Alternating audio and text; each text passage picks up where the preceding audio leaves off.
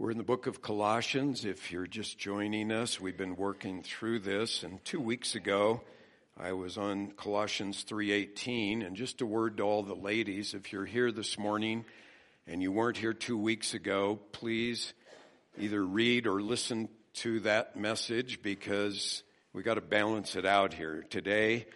Uh, the husbands get a dose of God's word aimed at them, but last time it was the ladies. So we need to keep it fair and equal.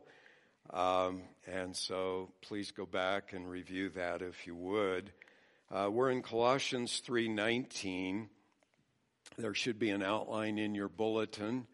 There are printed messages as always at both exits or online. And the audio messages are now getting posted right after this service online, and so you can access them all there. Um, very simple verse this week to read. Very difficult verse this week uh, for us guys to apply. Husbands, love your wives and do not be embittered against them. A church bulletin read At the Ladies' Aid Society meeting, many interesting articles were raffled off. Every member brought something she no longer needed. Many members brought their husbands. Well, there are probably a lot of wives who uh, would be quite happy to make a little profit raffling off their husbands. In fact, some of them might even pay you to take them off their hands, but no marriage starts there, does it? We all start our marriages with high expectations and high hopes, and somewhere not too far along, there seems to be a fork in the road. And from that point, marriages either grow better or bitter. Either a husband and wife, through the years, are growing closer and developing a deeper relationship and love for each other or, as I've often experienced in counsel with Christian couples, they're growing more distant because almost daily resentment and anger are building a wall brick by brick between them. Now, as we've seen, beginning in verse 12 of chapter 3, Paul begins to show how a relationship with God should impact our relationships with one another. And so, all of chapter 3, verse 12 and following, down through chapter 4, verse 1, are built on the start of chapter 3, where he tells us that we've been raised up with Christ, we should be seeking those things above, and so on. Um, but in chapter 3, verse 12, he mentions that we've been chosen uh, of God. And he says, therefore, we should be compassionate and kind and humble, gentle, patient, forbearing, and forgiving toward one another, that love should be the supreme virtue, and that the peace of Christ and the love of Christ should bind us all together in the one body of Christ. And then, uh, beginning at verse 18, he applies that first to wives and now to husbands. Uh, next time we'll see to children and to parents, then to slaves and masters, and shows how those relationships should play out not only in the church, but in these closer um, personal ties that we have with one another in the home. And uh, here in our text, Paul is showing us how husbands are to live out their faith toward their wives. Now, I've seen this so many times. Guys keep a good front up at church. Oh, happy family, everything's fine. But on the home front, it's a totally different story. And when it comes out, I find out that they're angry, they're bitter, they attack their wives. It's a whole different thing. And so, what I'm saying is, guys, it's easy to fake it at church but God knows our hearts, and we have to live this stuff. The Christian life is to be lived the, on the heart level before God. And our homes are the real laboratory where that should happen. That's why in 1 Timothy 3 and Titus 1, uh, qualifications for leading in the church are uh, a good home life. That's the test. And so here, Paul gives this directive to husbands. It's striking that he does it in such an economy of words. Just one short sentence is his advice to husbands. I think maybe he's assuming that they read the little longer treatment over in Ephesians because that was a circular letter. But here, Paul just says simply, husbands must love their wives. And then he adds, and not be embittered against them. So there are two sides to this terse command the positive, love your wife, and the negative, don't be embittered against them.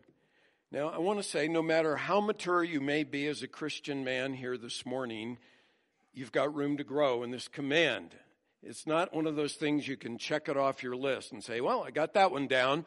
Let's move on to other commands. No, we've all got room to grow in this. And uh, I, my prayer this week has been that wherever you're at, God will use this message to help you grow so that our homes would be fragrant with the love of Jesus Christ um, for our wives and, as I'll explain next week, for our children. So let's look at the positive first. Husbands must love their wives. Now, after Paul's command in verse 18 to wives to be subject to their husbands, you would think that he would follow up in verse 19 and say, Husbands, rule over your wives in a wise manner as Christ rules over his church. But he doesn't do that. Now, many husbands read it that way. Um, if you were to say, What's your number one responsibility in your family? Oh, to be the head of my family, to be the head of my wife. Paul never ever tells a husband to do that. In fact, nowhere in Scripture does it tell us to do that. It states that as a fact, but the commands are always uniformly husbands love your wives, love your wives. And um, in that day, that was a radical command. Husbands were not noted in the Greek world, Roman world, for loving their wives. They were the despot of their family. But Paul gives this radical command to love our wives. And if you're a husband, or you're going to be a husband, I think this should be on your mind and heart daily. How can I love my wife better? You know, how can I practically show her the love of Christ in a better way? And think about that often. Now, of course, to apply this, we need to understand what did Paul mean by love? Because if love is a strong feeling that just kind of sweeps over you like the flu, you know, you don't know where you got it and you don't know how to get rid of it, but now it's gone. And I have I've dealt with Christian couples that come in and they honestly say to me, "Well, we used to be in love, but you know, the feelings are gone." And so now we think the best thing is to divorce. Well, if that's what love is, yeah, you're kind of helpless, aren't you? You got it, it went away, you can't get it back, and there's not much you can do. Um, and these couples often that tell me that, they're so angry and bitter, they're hurling accusations at each other, you know. Um, but they don't want to work at rekindling their love. Now, you should know this definition because I've used it twice in recent messages. I used it in Colossians um, uh, 3.12, I believe, and I used it up in uh, 3.14, put on love.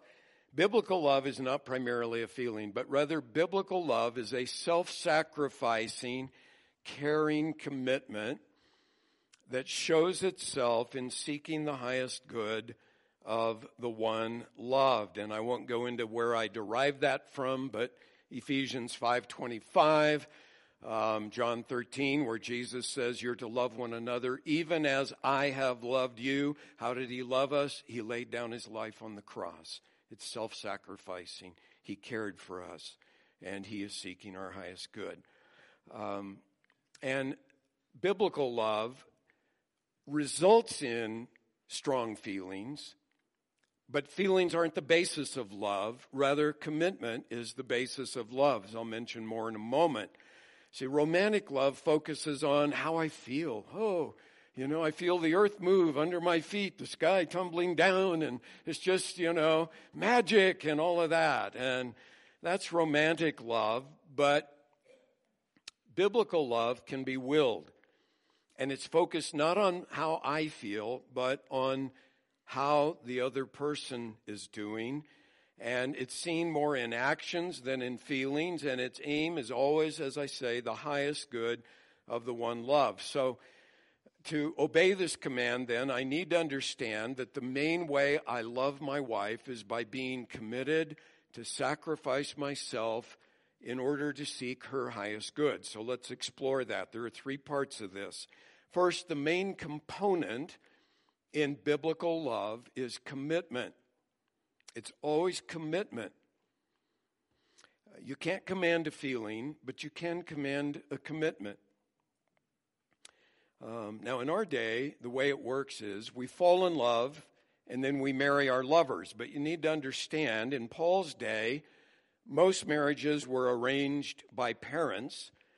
And so Paul is not saying that love is the basis for marriage, but he's saying that marriage is the basis for love.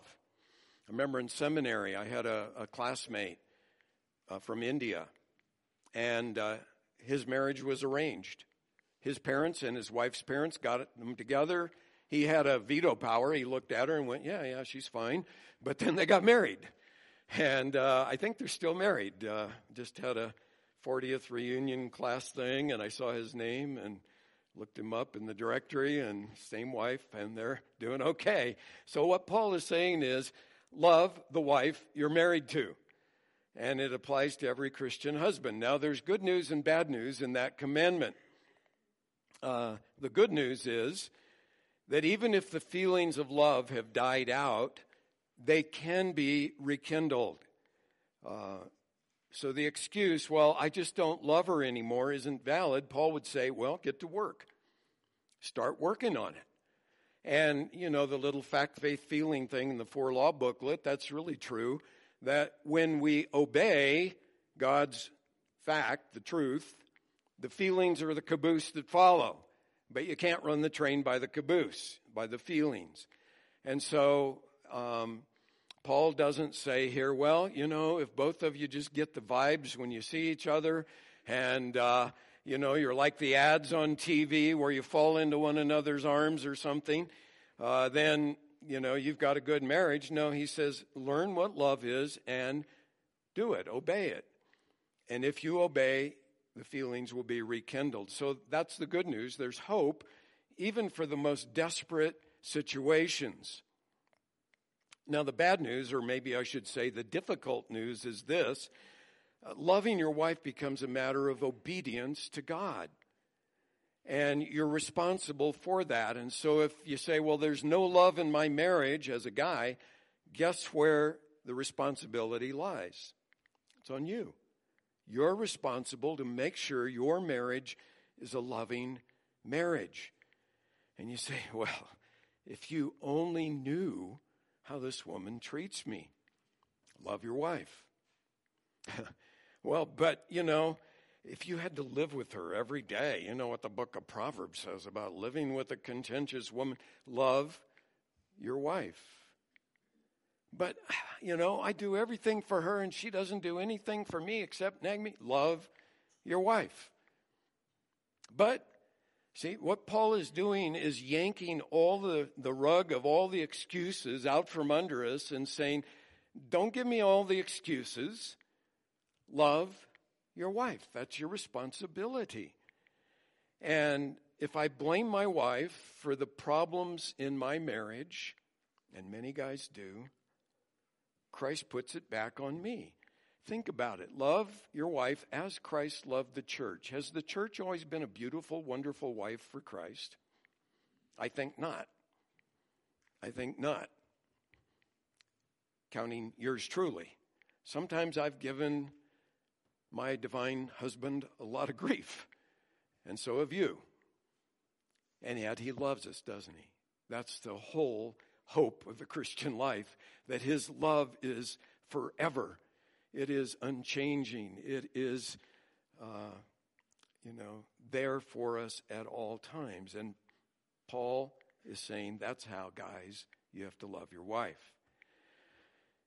When he was in his late 50s, Dr. Robertson McQuilkin's wife, Muriel, was diagnosed with uh, early onset Alzheimer's. Began to notice it just with memory things and strange things she would do or say. He was at the time the president of Columbia Bible College and Seminary. He had served there for 22 years, and for several years he tried to juggle the demands of taking care of his wife as she grew more and more needy and his demands at the seminary. And finally, he realized he couldn't do it any longer. And many of his friends just encouraged him to put her in a care facility. You know, she's not capable of really understanding what's going on. They can care for her. But he had been in those facilities, as most of you have been, and he thought, I can't bear putting my beloved wife there. And so, in an article in Christianity Today back in 2004 called Living by Vows, he shared some of what I'm going to quote here. And uh, we had the privilege of hearing him down at Prescott Pines a few years ago as well. But he said this When the time came, the decision was firm. It took no great calculation, it was a matter of integrity. Had I not promised 42 years before, in sickness and in health, till death do us part? Skipping down in the article, he said, This was no grim duty to which I was stoically resigned, however. It was only fair. She had, after all, cared for me for almost four decades with marvelous devotion. Now it was my turn. And such a partner she was. If I took care of her for 40 years, I would never be out of her debt. Then later in the article, he commented, I have been startled by the response to the announcement of my resignation. Husbands and wives renew marriage vows. Pastors tell the story to their congregations, as I'm doing now. It was a mystery to me until a distinguished oncologist who lives constantly with dying people told me almost all women stand by their men, very few men stand by their women. Perhaps people sense this contemporary tragedy and somehow were helped by a simple choice I considered the only option.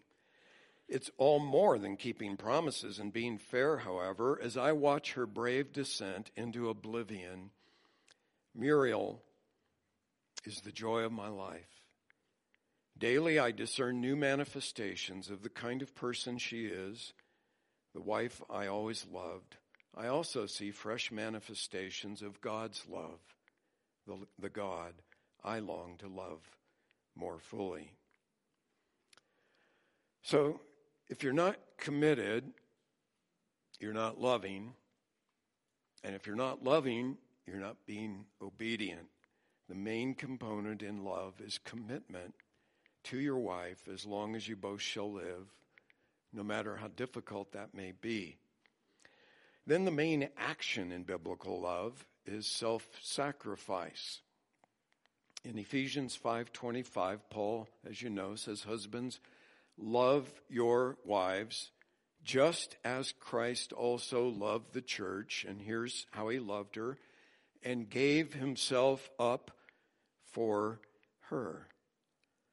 So, biblical love means sacrificing yourself for your wife. It means dying to yourself and living for her highest good, even as Jesus Christ died on the cross, so that you might have eternal life as a free gift.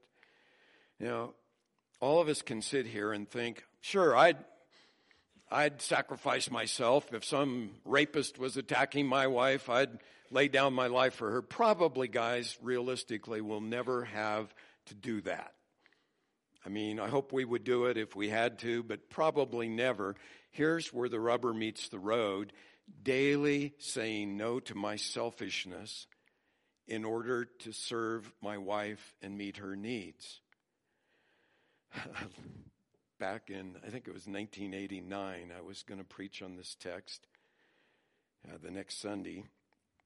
And that night, uh, one night of that week, I had my message all prepared and I climbed into bed and was cozying up with a good book. And Marla was getting in the shower and she said to me, um, If the clothes in the dryer, if the dryer stops before I get out of the shower, would you mind uh, taking the clothes out of the dryer? And I thought, Yeah, I mind. I'm enjoying just getting into this book. Yeah, but I said to her, Yeah, I'll do that. I said, I need a good sermon illustration on sacrificial love for my wife. but, you know, seriously, how can you sacrifice yourself daily for your wife? Maybe it's just stopping what you're doing and listening when she's talking. You ever notice yourself doing this as I do? I'm going through the mail and she's talking to me. I just walked in the door. Yeah, yeah, yeah. And I'm looking at the mail and I'm not focused on her. I just need to stop and listen to her. Maybe she needs help with the kids or the kitchen is chaos and you're sitting there reading the paper or watching sports on TV or whatever, and she needs your help, but she doesn't really want to ask. And you need to notice she needs help. She needs help, and you help her. And you don't give her a lecture on how if she'd just be more organized, she wouldn't get into these situations. You just help her cheerfully.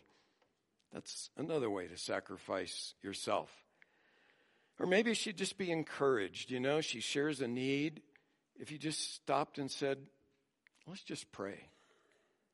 Let's just pray about this together. And you pray with her and you pray for her. Um, she always needs you to take the time to listen to her needs and understand her and be supportive and verbally assure you of her love. There's just so many ways you can stop being selfish and start being focused on her and, and her needs. I read a story in Reader's Digest years ago about a wife who had been married to a coach for 34 years, and she knew that a game was top priority. And one day she was really frustrated and she burst out and said, Frank, I think you'd miss my funeral to go to a game. And he calmly replied, Roberta, whatever made you think I'd schedule a game on the day of your funeral? Or schedule your funeral on the day of a game.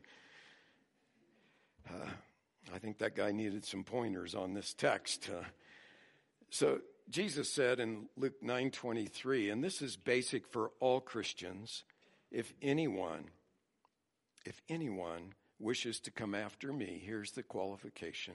He must deny himself and take up his cross daily and follow me. And the motivation, of course, for that great sacrifice we're to make for one another is the infinitely greater sacrifice that Jesus made on the cross. When we were sinners, we were his enemies, and he died on the cross for us. So, the main component in love is commitment. Uh, the main action in love is self sacrifice. And then, thirdly, the main goal in biblical love is the godliness of the one you love. Love seeks the highest good of the one loved, and the highest good is what we sang in that last hymn Oh, to be like thee, to be like Jesus, to be Christ like, godly. And so, a husband who loves his wife as Christ loves the church has his main desire for his wife that she would be growing into a woman of God. Now, maybe you say, Yeah, I've been telling her she needs to be more godly. No, no, that's not how it's accomplished. You don't get this across by lectures, you get it through by your godly example. It's by example. Uh, your wife sees you walking with the Lord. She sees you growing in love for Jesus. She sees you dealing with your own sin and asking forgiveness of her when you wrong her. She sees you growing in the fruit of the Spirit love and joy and peace, patience, kindness, gentleness, faithfulness, gentleness, uh, faithfulness, goodness, self control. she sees you spending time in the Word and in prayer. And, and as she does that, she thinks, I want what he's got. I want what he's got. So you, you have to model it.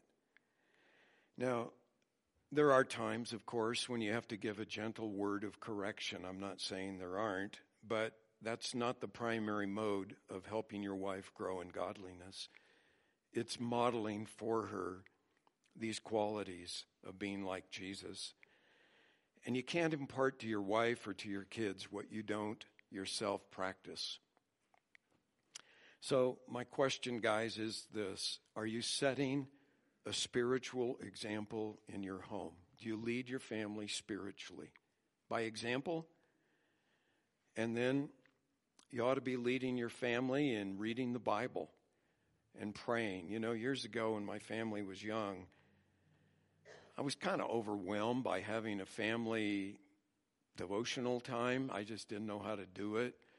And I had had Dr. Howard Hendricks in seminary, and he's one of the most energetic, creative men, you know, and all this. And good night. He would put on skits for his kids, and, you know, it was like a Bible lesson. And I thought, that's up there, and I'm down here. And then I had a godly older man in my church who put his arm on my, his hand on my shoulder one day, and he said, Steve, just read the Bible and pray with your family often. I thought, yeah, I can do that. I can do that. And so, not every night, but I think we batted probably four out of seven. You know, some nights I had meetings I had to run off to and that, but probably four out of seven nights as a father of young kids, we would read the Bible and pray. And, um, you know, it wasn't perfect and uh, it wasn't great probably, but it's better than nothing. And I was communicating several things. The Bible is really important to us as a family. Prayer is really important for us as a family, and we always prayed for missions. And so I was trying to communicate lost people out there are really important for us as a family. Those three things the Bible, prayer, missions.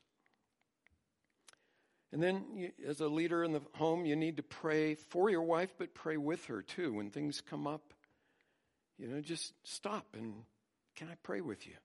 Boy, that means a lot.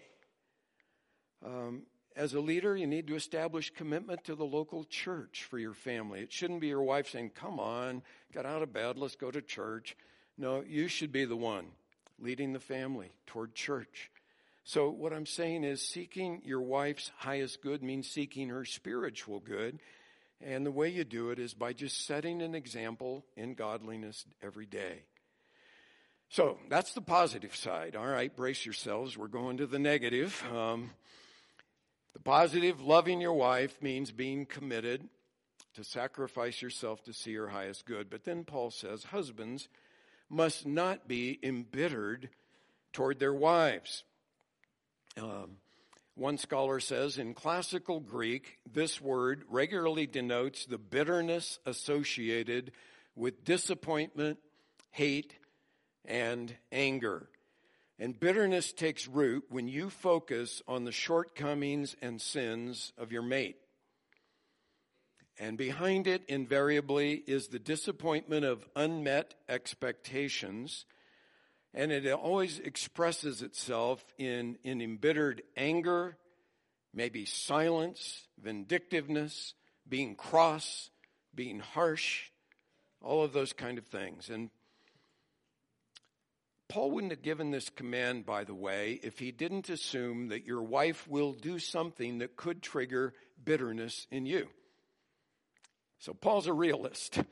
He knows where we all live, that we all fall short, and so he's warning us as husbands don't become embittered.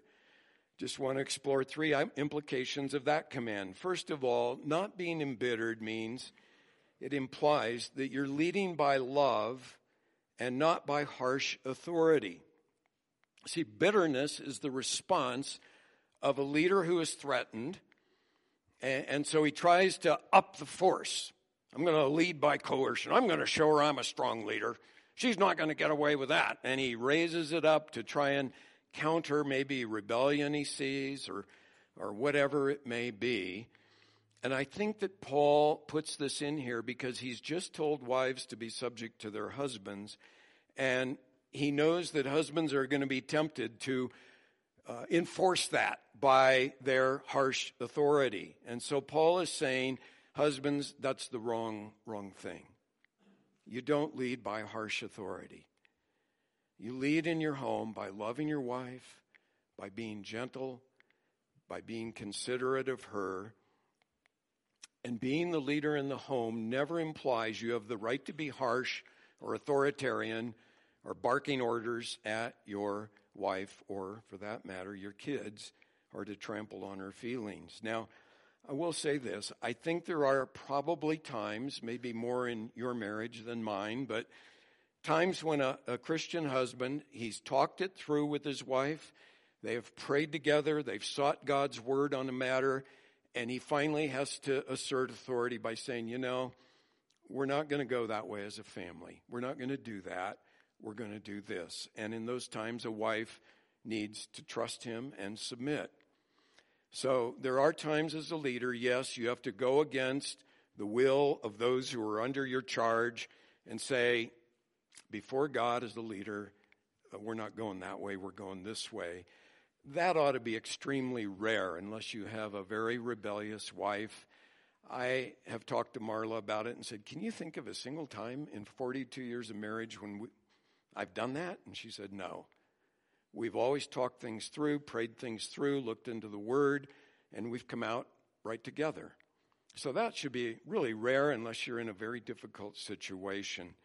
But the point is, you lead by love, you don't lead by harsh authority. Uh, the second aspect of this is not being embittered implies controlling your anger and dealing with your hurts in a godly way. Bitterness is, is when settled anger uh, comes in. And that anger is because of disappointed expectations that you don't deal with rightly. You know, when somebody you love hurts you or disappoints you, and that's going to happen in, in an intimate relationship like marriage, if you don't deal with it, then you begin to build up a reservoir of resentment. And that resentment turns into anger and bitterness and comes out sideways.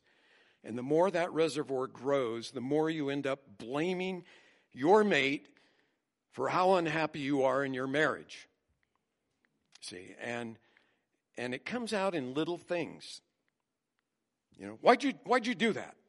And it's not a big deal. What's behind it is this reservoir of resentment that comes because she's not meeting some unstated, usually, expectation that you have for her. And so both partners get increasingly angry. They're snapping at each other and fighting over these minor things that really aren't that big a deal, but you're embittered because you're disappointed. Now, the key to overcoming that, I believe, is to recognize number one, my wife is not perfect. But number two, and more importantly, I am not perfect. You see, she's probably got her expectations, her list that I haven't met because we're both sinners in process. And so you have to set aside that perfectionistic thing. You know, I mean, maybe Maybe you wanted a wife when you were dating who was a certain way, and you thought, she's it, she's perfect. One of the things I always ask couples in pre-marriage counseling is list five faults of your mate. And you'd be surprised. I get them back, and they maybe listed one. And that's pretty tentative. And I'm thinking, you guys are, you're in la la land. You know, come on. We've all got far more faults than one. And you got to come to a point where you just say, you know, uh, she's not perfect. And you got to stop comparing her because it's easy to look at other women and think, oh man, that woman seems like she is just a saint. Well, guess what? Live with her a while, you'll find out she's not either. You know, we're all in process. So you got to accept the wife you have and not try and pine away for the idealistic creature you thought you married.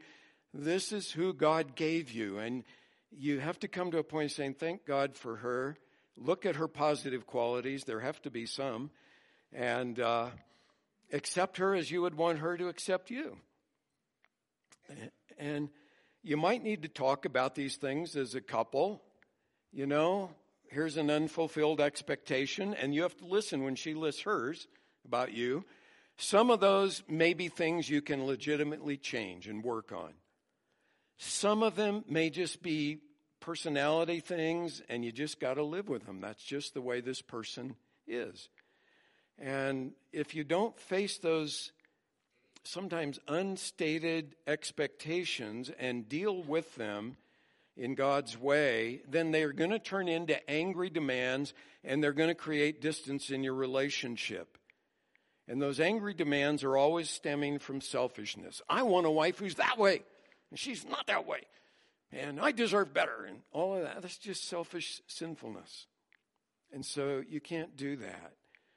And when you have hurt feelings and misunderstandings, I believe every couple should be able to sit down and talk those through in kindness and love without yelling, without accusing, and learn to grow in understanding each other. Now, what often happens is this a wife does something, and I'm I'm looking at it here from the husband's perspective. It works both ways. Husbands do things too. But a wife does something that hurts her husband. As guys, we're, we're often not really good at talking about our feelings.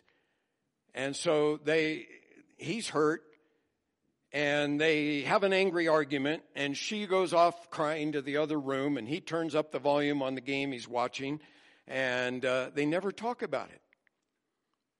And then there's sort of a calm that settles in the home after a while. Yeah, it's on edge, but you know, things are peaceful. And he thinks, I don't want to ruffle her feathers now. You know, I mean, talk about that. You kidding me? She seems to be okay now. So they let it go. But it, it's building up this anger and resentment reservoir. And it's always easier, guys, not to talk about it. And I have made a, point with Marla, and it's been years since I've had to do this. But when we have those kind of things, to say, look, we're going to talk. I mean, calm down, I'll calm down, but we're going to talk it through and find out what went wrong there and why did we have that misunderstanding so that we can grow through it, not grow apart because of it. You know, if you cut yourself and you got a really nasty wound, it might hurt to clean it out. So you just let it go and a scab forms and then it gets infected and then it's kind of messy to get it cleaned out. It's just better to clean it out. Don't let the sun go down on your anger. And so you got to work it through. Now, I'm not saying you got to deal with every little hurt that happens in your marriage. A lot of things you just have to absorb. Okay, yeah, yeah, that wasn't perfect. Uh, oh, well, she's not perfect. I'm not either. And, and you just absorb it and move on. So I'm not saying every little thing you bring up and have this big conference on. No, that's too intense. But if it's causing distance and it's maybe repeated, then you got to talk about these things. You got to sit down and grow in understanding. And the way I do that, first of all, I have to confess my own sin to the Lord, and if I've wronged Marla, to her. And then I need to control my anger, and we need to sit down and we need to talk. And if the, the volume's ramping up, as a husband, I just need to say, okay, okay, I understand you're upset, but I just want to talk. I, I want to understand you.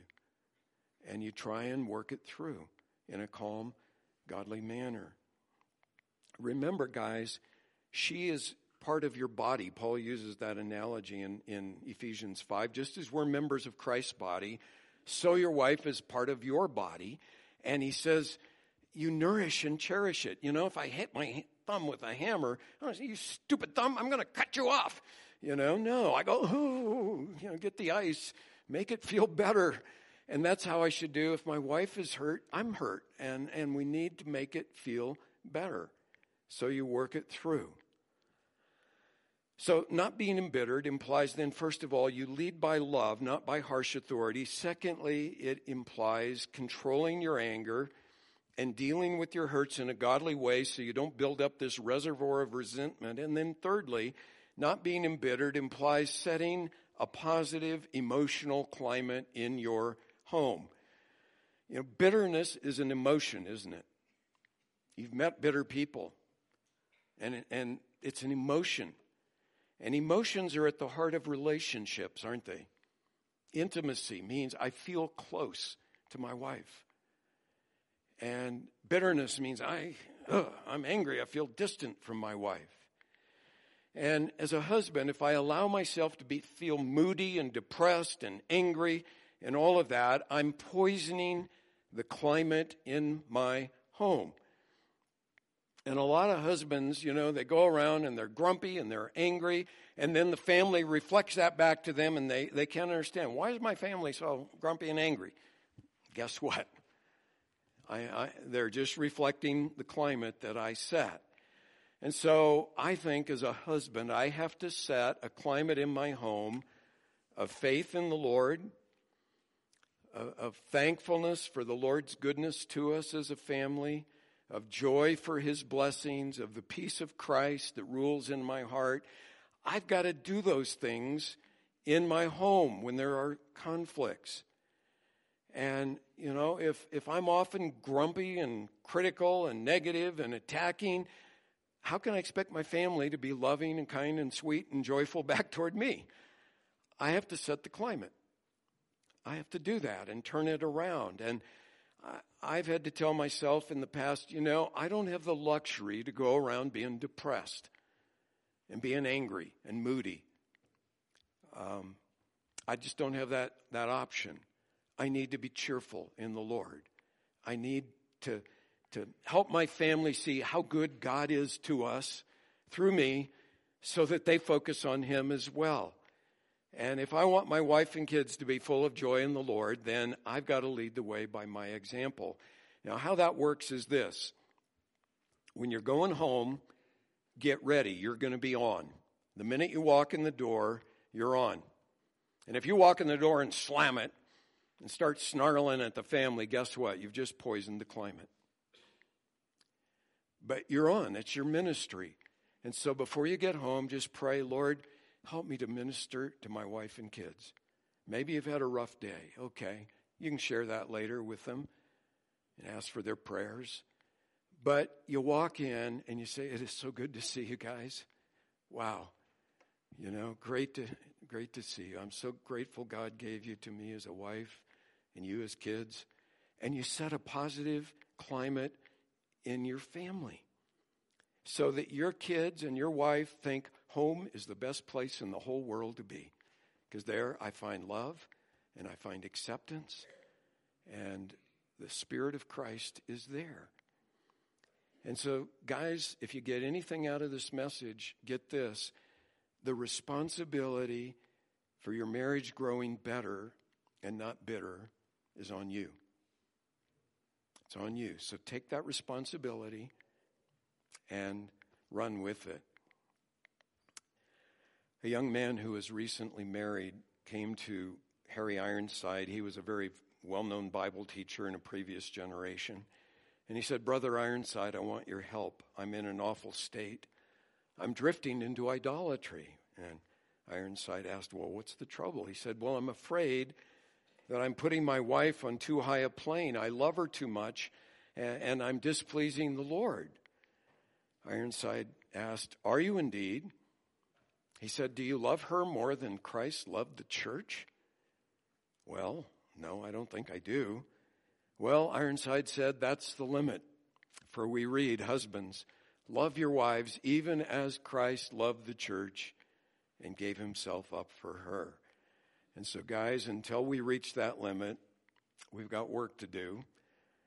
And Paul says very simply, in a way that's easy to remember, husbands, love your wives and do not be embittered against them. Let's pray. Dear Father, we need your grace in this. We're all selfish by nature. I know a lot of guys struggle with anger and take it out in their homes. And I pray, Lord, by your grace, the fruit of the Spirit would be evident in our home lives, that Christ would be the head of our homes, that our children would rise up to say, Thank God for a loving Father. And Lord, we're all short of that standard. We're all imperfect. And when we blow it, I pray you would help us to have the humility to ask forgiveness of you and of our wives, of our children. And Lord, we want our homes to be a testimony to the grace of Christ. We thank you for your great sacrifice for us. And I pray that that would motivate us daily to demonstrate that same grace and love to our families in Jesus' name.